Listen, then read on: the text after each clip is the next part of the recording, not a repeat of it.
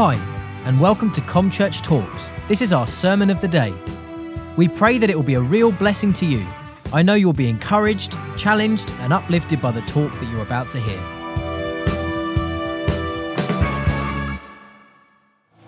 Amen. Amen. Take your seats, church. Amen. Awesome.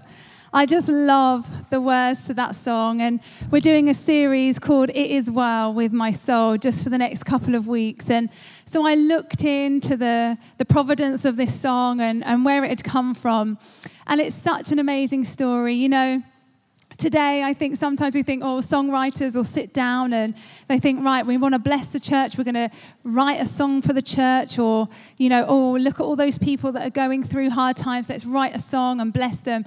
But the story behind this song is amazing. So it was back in 1828, and the lyrics were written by Horatio Spafford. Now, he was happily married and he had 5 children. And life was good. He was committed to Jesus. He was a churchgoer. He loved Jesus. He loved life. And things were going well. Things were blessed. And then tragedy hit. And just at 4 years old, his only son died of scarlet fever. He died very suddenly, very quickly. He was taken by sepsis. And through the family, just getting over this, coming to terms with that, then the Great Chicago Fire burnt through many of the businesses. Many people were left homeless. Many people lost their lives. And through this time, Horatio and Anna and the family lost a big chunk of their business, lost a big chunk of their livelihood. Now, they were some of the fortunate ones, and they were able to rebuild some of that business back. And once again, he became successful. He was a lawyer. He was a Christian. He loved the Lord. He served the church. And they worked so hard to rebuild what so many had lost and what they'd lost. And after this time, Horatio wanted to treat the family to a trip to England. They'd all been working so hard. He'd been working all the hours. So as a treat, as a family, they booked to go over to see their friend and evangelist D.L. Moody, to go and see him on the circuit in the UK. At the last minute, Horatio had a pressing business matter come up. So he didn't want to disappoint the girls. He didn't want to disappoint his wife. So he sent them on ahead, and he said he'd be on the next passage over and he'd join them shortly in a few days. So the girls headed off, Anna and their 4 girls, the 4 daughters, and they headed off. And not long into the journey, their ship was hit by a big iron sailing ship. And it went down and it sunk within 12 minutes. Of the 230 people on board that day, only 4 survived. And now Anna, Horatio's wife, was one of those. She'd clung to a bit of driftwood. She'd clung on until a passing rowing boat had picked her up and then taken her to another vessel that was headed for Cardiff. She got to Cardiff, she got to the UK, and she telegram messaged Horatio saying, "Saved alone, what do I do?"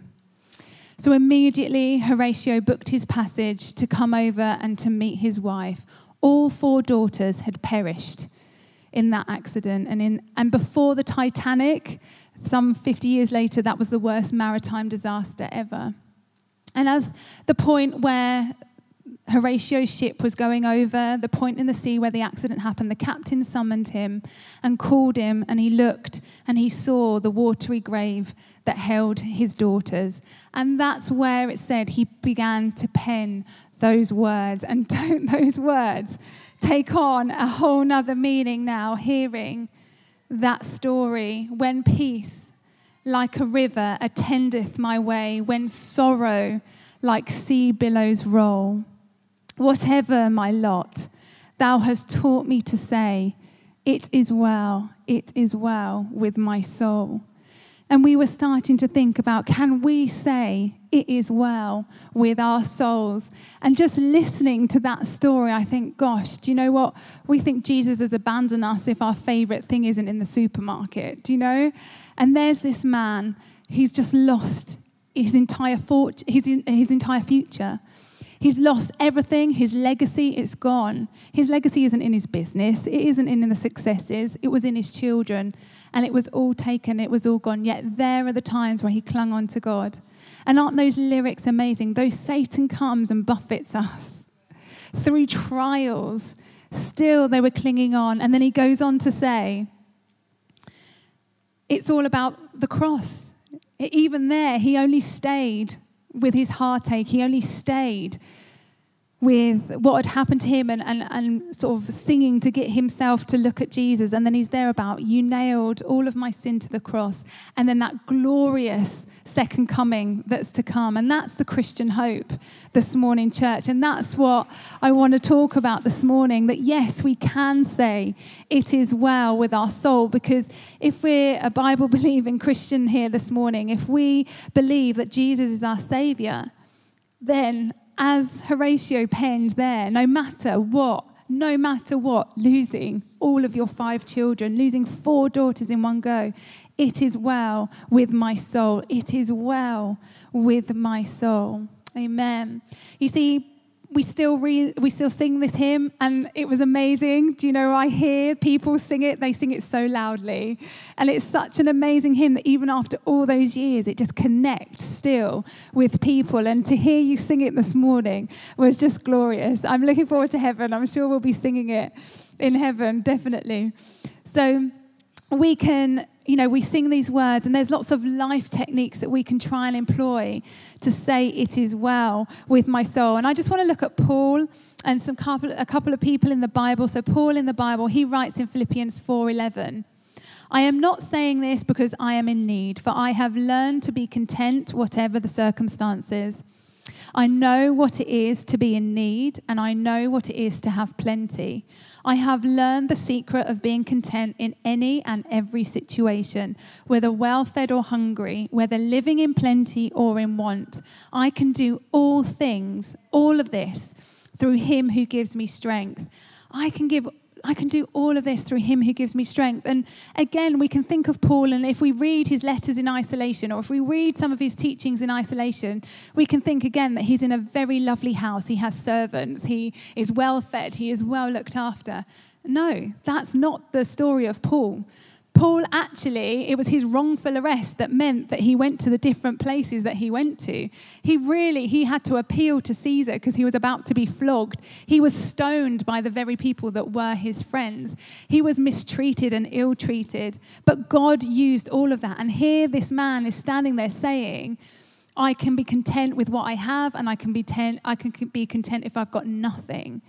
And this church, I want to encourage us today to stop waiting to step into our calling, or to stop waiting to serve God when all of our ducks are in a row. To not wait until we feel like we're in a strong enough place to serve the Lord.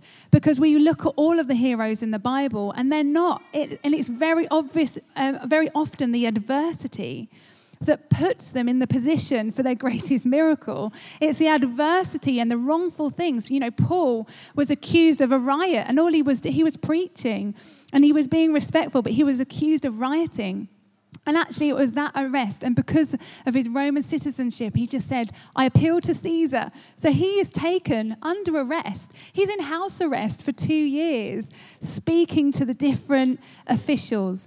And again, how often can we say, well, God has just forgotten me. I'm not free. He couldn't leave to go wherever he wanted. Yet in that situation that held him and bound him, that was where some of his greatest lessons. That's why we've got many of his letters today, because he wasn't free to go and preach to different people. But he had time to write.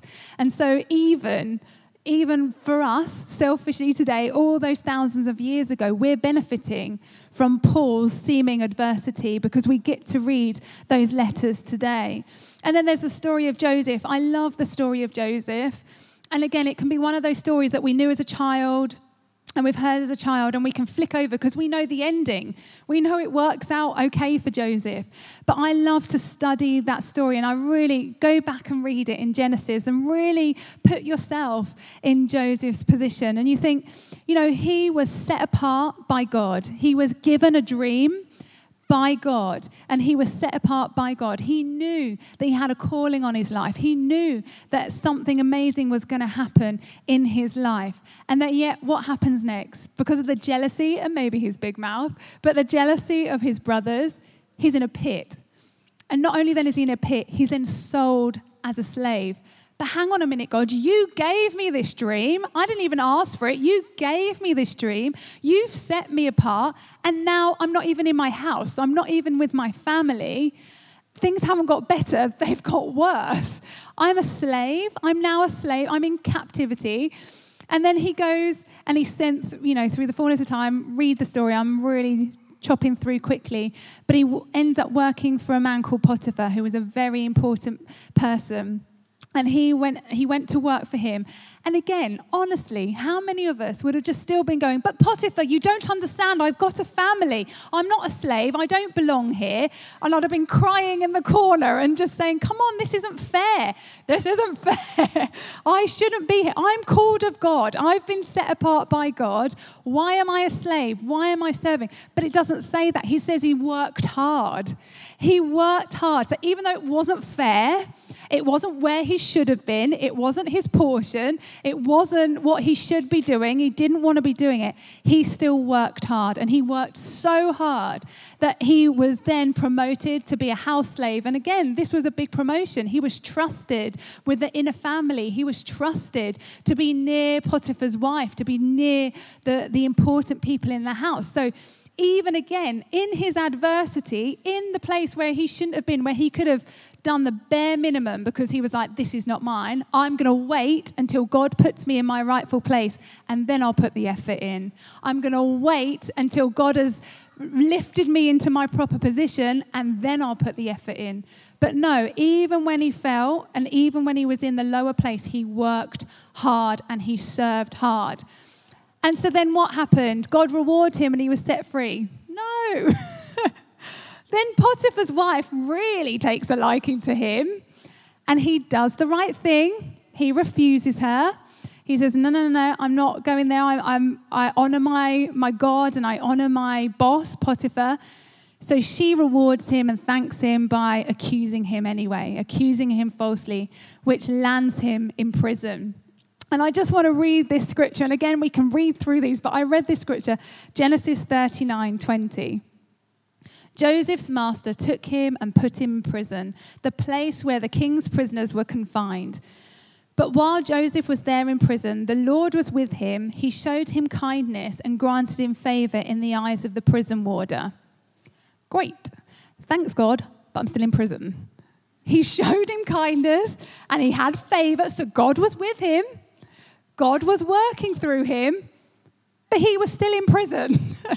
And again, church, how many times do we do that? How many times we go, right, this is not fair. I'm going to fight. I'm going to shout. Anyone that will listen, I'm going to say and tell that I should not be here. This is not what God has created me for. But completely miss the favor and the kindness in that situation that God has bestowed on us. How many times can we miss that? Because we're looking for what we think God should be doing in our lives. We're looking for what we think he should have done. We miss what he's doing right where we are. Do you see what I'm saying? So Joseph saw and took the kindness. Again, yeah, maybe it's just me. Maybe you're all far more saved than that and you'd have been the same as Joseph. But I would have been going, God, what are you doing? In fact, and he was there for 12 years. We're not talking about an overnight wrongful accusation and a stay. He was there for 12 years. Now, if we don't get our prayers answered in 12 hours, we can think, well, that's it. Bless God.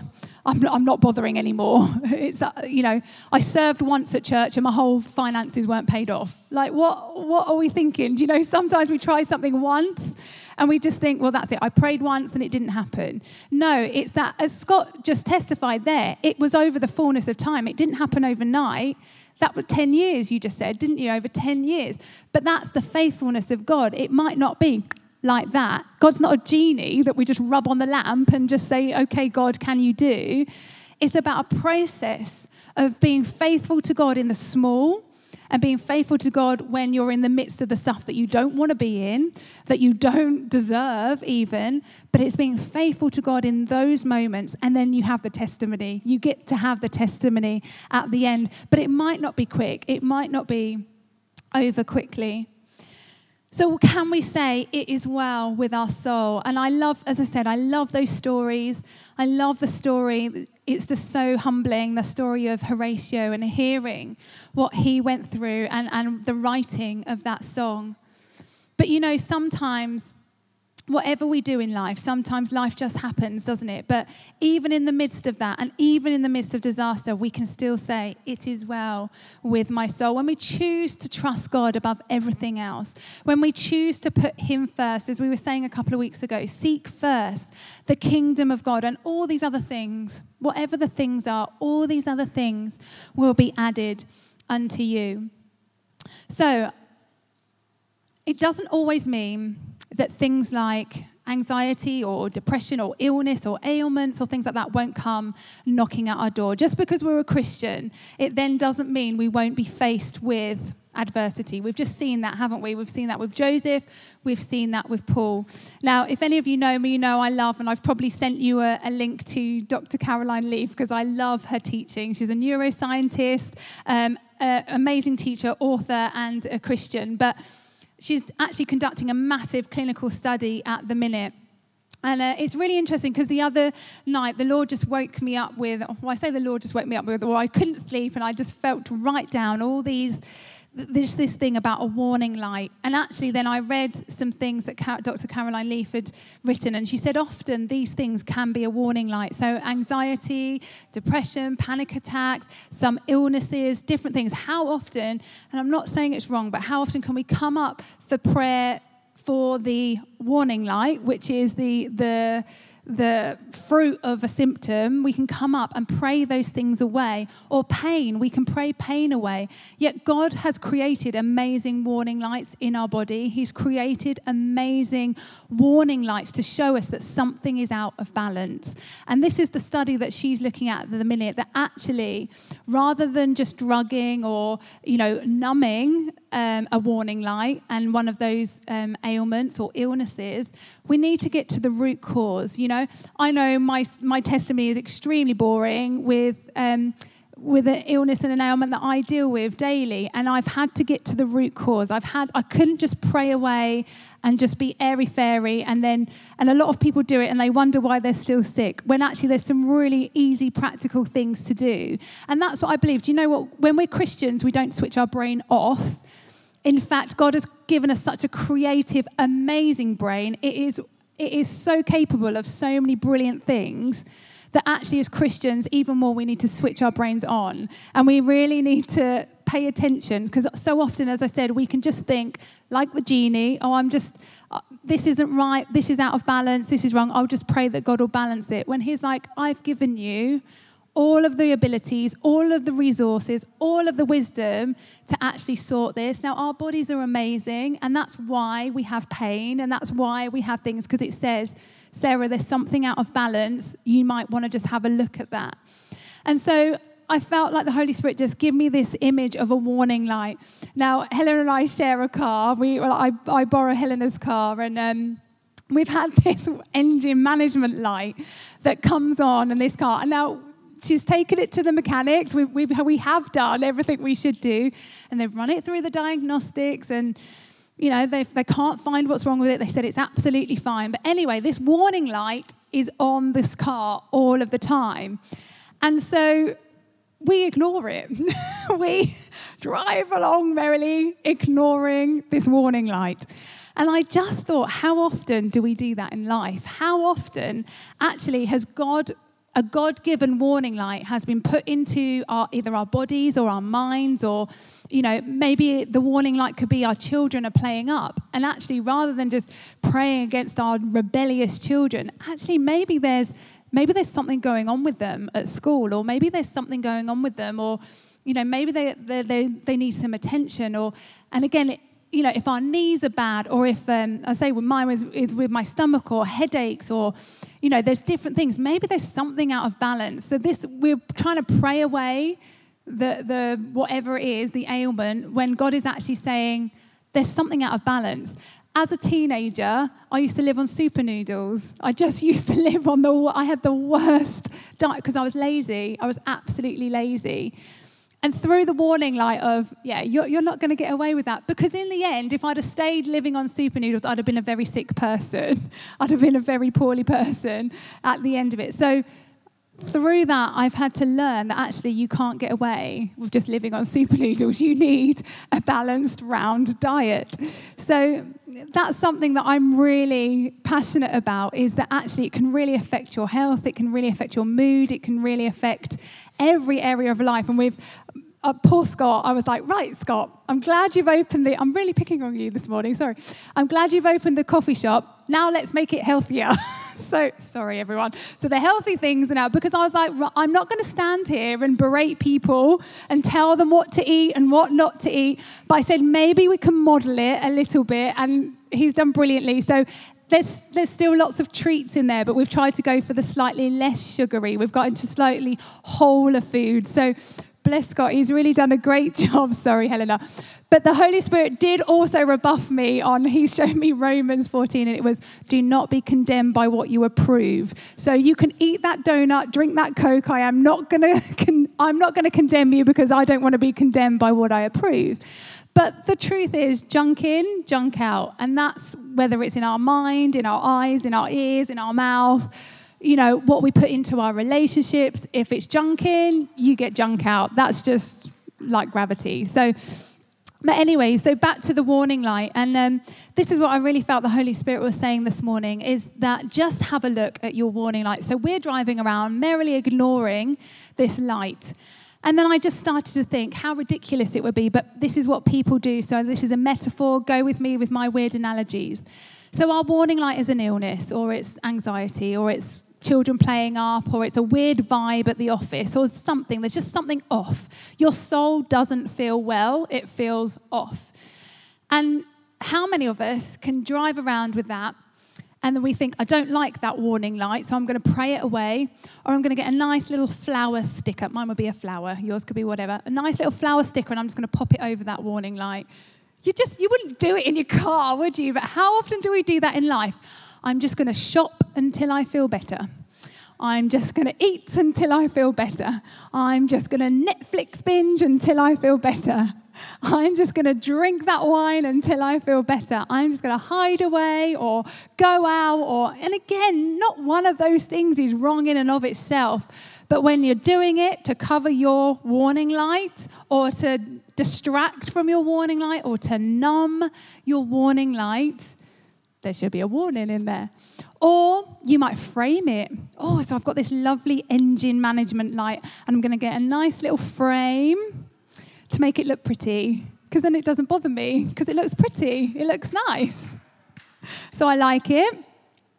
And then I'm going to invite people round to come and see my nice, pretty engine management light. And I wonder if they've got one. Have you got a warning light on in your car? Oh, what colour's yours? How long has yours been on? How long have you had it for? Oh, yes, no, I've tried that, but I don't think it really works. So I'm going to stick with my warning light because I quite like it.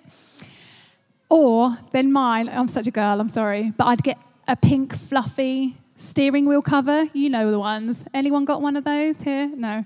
A nice pink, because then it just distracts, so it's not the first thing people see. They see your nice pink fluffy steering wheel cover. They don't really look at your warning light, because you've got your nice and your fluffy dice and whatever else you want going on in your car. So you hide and you distract people from your warning light, even though it's there. Now, like my husband driving a car, he will play chicken with the petrol light. Does anyone else do that? The second the petrol light comes on in my car, I am in there and I want to go to the supermarket, the right ones to get my points, and I want to get my petrol. But he will play chicken. And even now on a lot of cars, you've got a range device. So you can see how far you've actually got to go. Well, when it gets to about 10 miles, the range thing then just zeroes out. So then that's even more of a challenge for him. So he's like, I ain't going to get that. And he's never run out of petrol. And I'm always like, you're going to run out. No, it'll be fine. It'll work out. It'll be fine. But in life, when there's a really obvious, really easy, fixable warning light, we'd be stupid to ignore it, wouldn't we? And that's it. So often we get these warning lights, and it's so obvious to you, if you're honest, and to everyone else around you, come on, just a little tweak here, a little tweak there, just go and visit the petrol station. So in my manual now, we need to take some time, and that's the thing. We could leave this engine light, we could leave this flashing warning light, we could leave it where it's saying we're running out of fuel, we're running out of oil, we're running out, there you go, there's a good one, the oil light, running out of that, we're running on empty, and we're flashing, and we start to get those niggles that we're running on empty. And again, rather than stopping and making time to come into the presence of God, how often on a Sunday morning is it easier to say, I feel a bit rubbish, I'm just staying in bed? When you need to get to your petrol station, you need to get into the house of God, this is the very place you need to be. But at the time when we feel our worst, we can just go, oh, I can't be dealing with that. And so we drive past the petrol station. We don't put the oil in the car. But we know what happens with the car. It breaks down. And then we have a disaster. And then we have a crisis. And then we have massive expense because we ignored the warning light. And that's why I want to just encourage you this morning, churches. And we're going to have some time this morning, and we're going to pray for people. We've got Mick in the hospital. We've got other people that have got situations that they need prayer for. And we're not going to pray away the warning light. What we're going to pray is that God will just have wisdom in those situations, that God will go, we'd be silly, wouldn't we, if the doctor tells us, okay, you need a pacemaker fit in, just praying that away and not having the pacemaker fitted. That's just ludicrous. But in that, we're just going to pray for God's protection, that the angels, I'm just going to pray the angels will just guide those surgeons as they do that surgery, that the recovery will be quick. We can pray all of those things, can't we? And that's the thing. We need to get back to the Word of God. If our car is broken or if the light has come on, we either get it to a garage, come to the church, or you read the manual. And this is our manual for life. And this is why I was saying we looked just at the Beatitudes and then the Sermon of the Mount. And you just have to read that. And there are so many answers to the life's questions. There are so many fantastic pointers to life's questions in there. Yet how many of us go around with these warning lights and we don't know what they mean? And we don't know what the solution is. Yet if we just picked up his manual, if we just picked up the Word of God, we would see the answers to some of our questions. And but sometimes you need help. Sometimes you need to go and get some help. And you can't do it by yourself. And that's brilliant. But don't settle for a numbing. Don't settle for a sticker over your warning light. Plow in and say, no, I want to get to the root cause. I want the root cause of this to be solved. I want the root cause. And it might be a journey. And as I said, I'm on a journey. I'm not at the end of my ailment. It's still something I deal with, but I'm on a journey. But I know that God is with me on this journey, and I've seen his faithfulness. So even though I haven't had, like Joseph, I've not been taken out of prison, but I've seen his kindness and I've seen his favor within the situation. So don't miss those opportunities. Don't miss his kindness and his favor in those opportunities because you're not where you think you should be. But, I just think God has given us amazing bodies. He's given us amazing senses. I was saying the weird vibe in the office is maybe there's some practical things that you can do. Check your hygiene. Just check you don't smell. Check, are you doing something or not doing something that your boss or other co-workers are expecting of you? Clarify expectations. You could pray against an awkward person, or you could actually pray for the awkward person and say, God, show me how I can actually make a difference there. I love a challenge. I love it when people don't like me and I think, right, I'm going to pray until I find your niche. I'm going to pray until I find your little hook. And that's why I think in every situation we can pray to God for wisdom. Now, so James 1, I'm just going to end with some scriptures, and then we're going to have plenty of time for worship and plenty of time for prayer for those situations. But James 1:2, consider it pure joy, my brothers and sisters, whenever you face trials of many kinds, because you know that the testing of your faith produces perseverance. Let perseverance finish its work. Don't hop off the bus quickly before it's quite finished, because it's a bit painful and it's a bit awkward and it's a bit, I don't really want to do that. Let perseverance finish its work. So then what? You may be mature and complete, lacking in nothing or not lacking in anything. Isn't that where we want to get to, where we can say, like Paul, it doesn't matter. It doesn't matter if I've got, it doesn't matter if I haven't got, it is well with my soul. Joseph could say, it is well with my soul. And we know the end of the story. We know God put him at the place where he should have been. He restored far more to him, but there was a process. He let God do what he was needing to do in that. He let perseverance finish the work. And then, church, these are the words of Jesus in John 14:27. We don't serve a dead God. We don't serve a God that doesn't care. We serve a God and we worship Jesus, who he knows everything that we've been through. He came and he suffered like a human suffers. He came and he experienced so much of humanity. So he's not an uncaring God. He's not an unfeeling God. He loves us. And this is what Jesus said, peace I leave with you, my peace I give you. I do not give to you as the world gives. Do not let your hearts be troubled and do not be afraid. Church, these are the promises that we have as Jesus followers. These are the promises that we have to not be afraid. And in any situation, whatever your situation is now, bring it to mind. And Jesus says, my peace I give you, my peace I leave with you. And Philippians 4:4 says, rejoice in the Lord always. I will say it again, rejoice. Let your gentleness be evident to all. The Lord is near. Do not be anxious about anything, but in every situation, by prayer and petition, with thanksgiving, present your requests to God, and the peace of God, that which transcends all understanding, will guard your hearts and your minds in Christ Jesus. Then whatever my lot, thou hast taught me to say, it is well with my soul. So church, as we sing, as we worship God, we sang those songs, I've seen you move a mountain. Church, his promise still stands this morning. His promises for us are yes and amen. His promise still stands. So let's make sure that we're constantly moving forward, that we're still in the process, that we're still in the game, that we haven't taken ourselves out. At any time, bitterness could have taken Joseph or Paul out of the game.